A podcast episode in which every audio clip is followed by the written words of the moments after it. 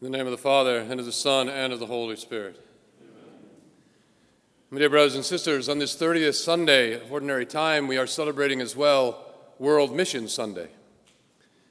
I think the readings lead us to understand what that means for each of us in our own life.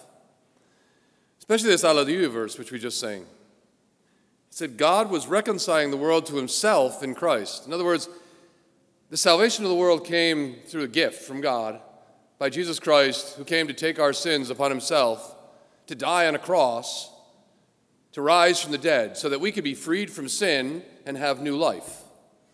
This is God's doing, not ours. In his mercy, in his love, and his generosity, he deigned to save us. We didn't deserve it, but we should be very grateful for it. But it doesn't end there.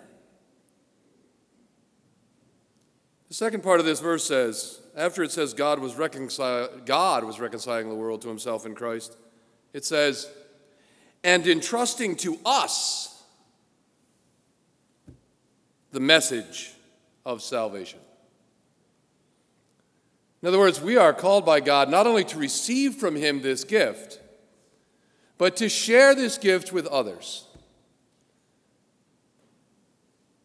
That's what World Mission Sunday is all about. The, the, missionaries who go out into the world to share the faith, to share the gift, go into the world and tell the good news. Baptize them in the name of the Father, Son, and the Holy Spirit. No one comes to the Father except through me. So give them me. Share what you've received. Don't just have it for yourself. Now, can all of us or will all of us go to faraway missions and do this? No.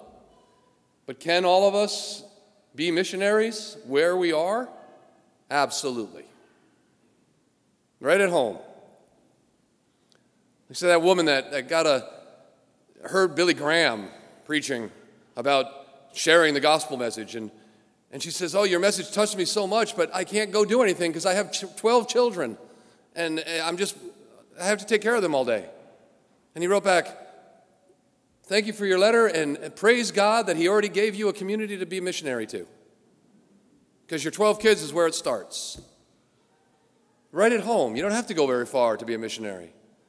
To share the love of Christ with the person next to you, to seek to give the message of His mercy and love to your family, to your friends, to your neighbors, to your coworkers, to be a light of Christ in the world, you are called to that. You can't say, oh, that's for the priests and the deacons and the nuns and the consecrated people. And no, no, no. You are a member of the body of Christ. Christ is the head, we are the body. In other words, we are the hands and the feet that will bring the message to the world. And there's ways to do this. World Mission Sunday, there's envelopes in the back of the church. If you want to pick one up after and pray about giving a donation to the missionaries who are giving their whole life for this, that's one way for you to be a missionary, supporting those who are able to get out there and do it physically. St. Vincent de Paul, I think, today, great missionaries in our community right here. They're going to be handing out paper, those brown paper bags they hand out for the food drive they do.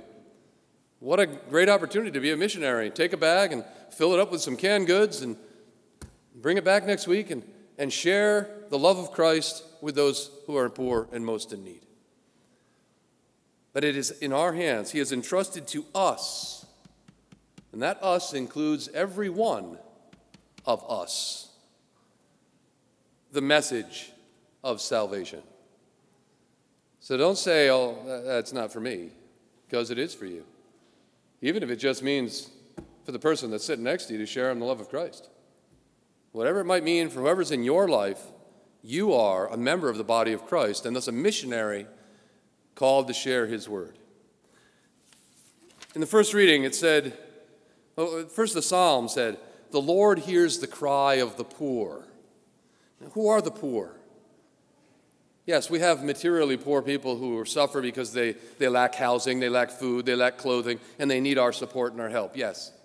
But he's not just referring to the poor in that sense, because there's many other ways to be poor spiritually, intellectually, humanly, psychologically, uh, have all types of weaknesses and sins in our life that we need to overcome. But then there's also the reality of the poor of spirit. So it's not just about our ailings and our weaknesses, it's about having an attitude of humility to recognize what I am before God. The Lord hears the cry of the poor means if I place myself before Him with humility and offer my prayer, that too is a missionary effort to share His word and His love and His life and His mercy with others. It says here, the Lord is a God of justice who knows no favorites, but then He's not unduly partial toward the weak. In other words, it's not just because you're materially poor that the Lord's going to hear your voice. No, if you are spiritually poor in the sense of you're humble and you come before Him with an attitude of recognizing we are sinners, He will hear your cry. He hears the cry of the oppressed. He's not deaf to the wail of the orphan, to the widow when she pours out her complaint. The one who serves God willingly is heard, and his petition reaches the heavens. The prayer of the lowly pierces the clouds. It does not rest till it reaches its goal. Nor will it withdraw till the Most High responds, judging justly, and affirms the right. The Lord will not delay. We see the same thing in the gospel today. We've got these two men go to the temple. Well, they both go to the temple. They both go, obviously, to honor and worship God. But it says here, Jesus said this parable to those who were convinced of their own righteousness. The proud, those who think, oh, I'm okay. No, I'm not one of them sinners out there. I'm not the adulterer or the dishonest or the greedy, like this tax collector here. Oh, I fast, choice. I do my devotions and my prayers. I go to Mass every Sunday. I pay tithes and, on my whole income. You know, I'm okay. I'm, I'm self righteous. It says, This Pharisee took up his position and spoke this prayer, and this is funny, to himself. How oftentimes can we direct ourselves to God and we're really just speaking to ourselves instead of speaking to Him?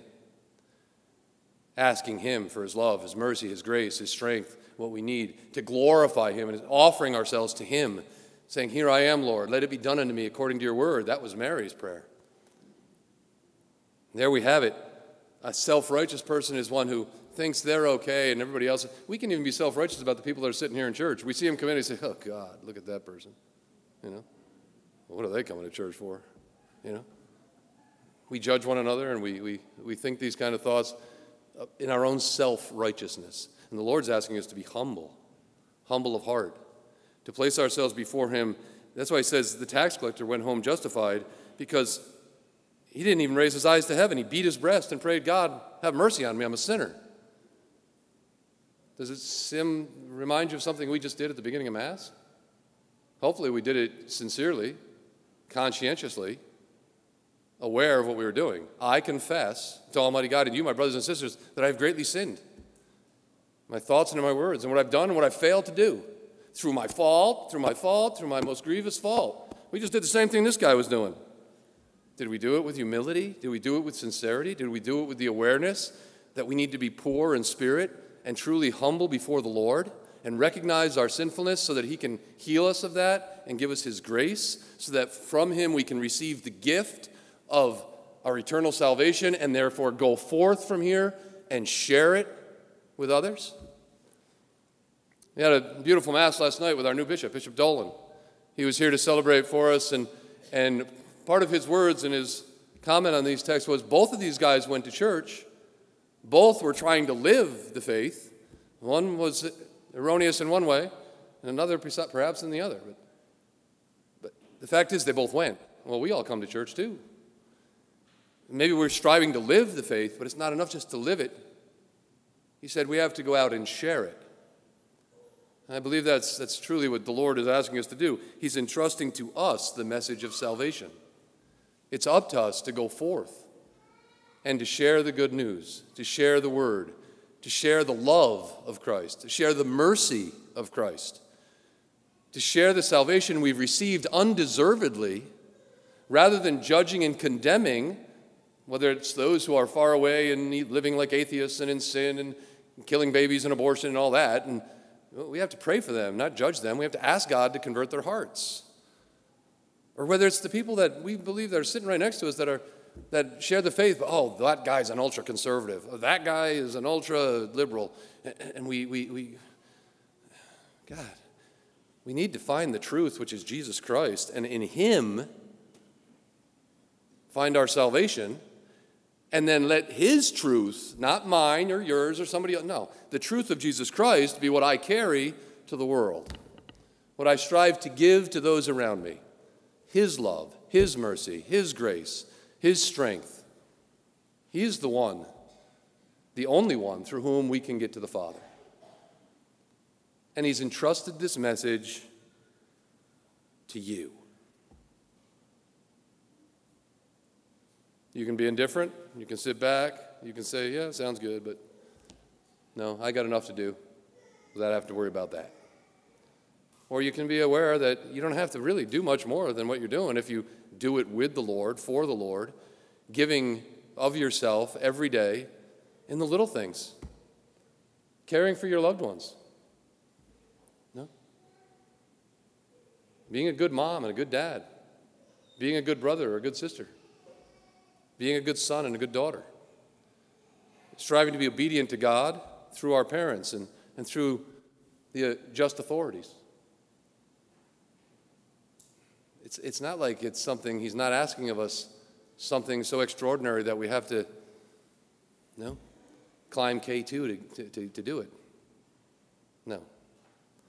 It's right at our fingertips. You are the hands and feet of Christ, members of his body. That's what he's called us to. And that's why he's entrusted this message to us. Help missionaries in the world by giving a donation. Help St. Vincent de Paul serve the poor by filling a bag with some food. For fill two, fill three. No. Go home and pray for our government, for our leaders, that they will have a heart that follows the laws of God, not the laws of man. Pray for your, your, your neighbors who may be suffering something you don't even realize, but they're going through hard times and need your prayer. Because your prayer is a missionary effort to give the love of Christ to souls. Don't doubt. St. Paul said to Timothy, I'm being poured out like a libation, and the time of my departure is at hand.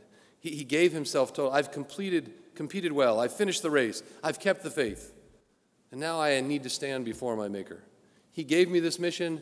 I've tried my best to do it, and now it's up to Him to judge me according to His will. Well, he's going to do the same for each one of us.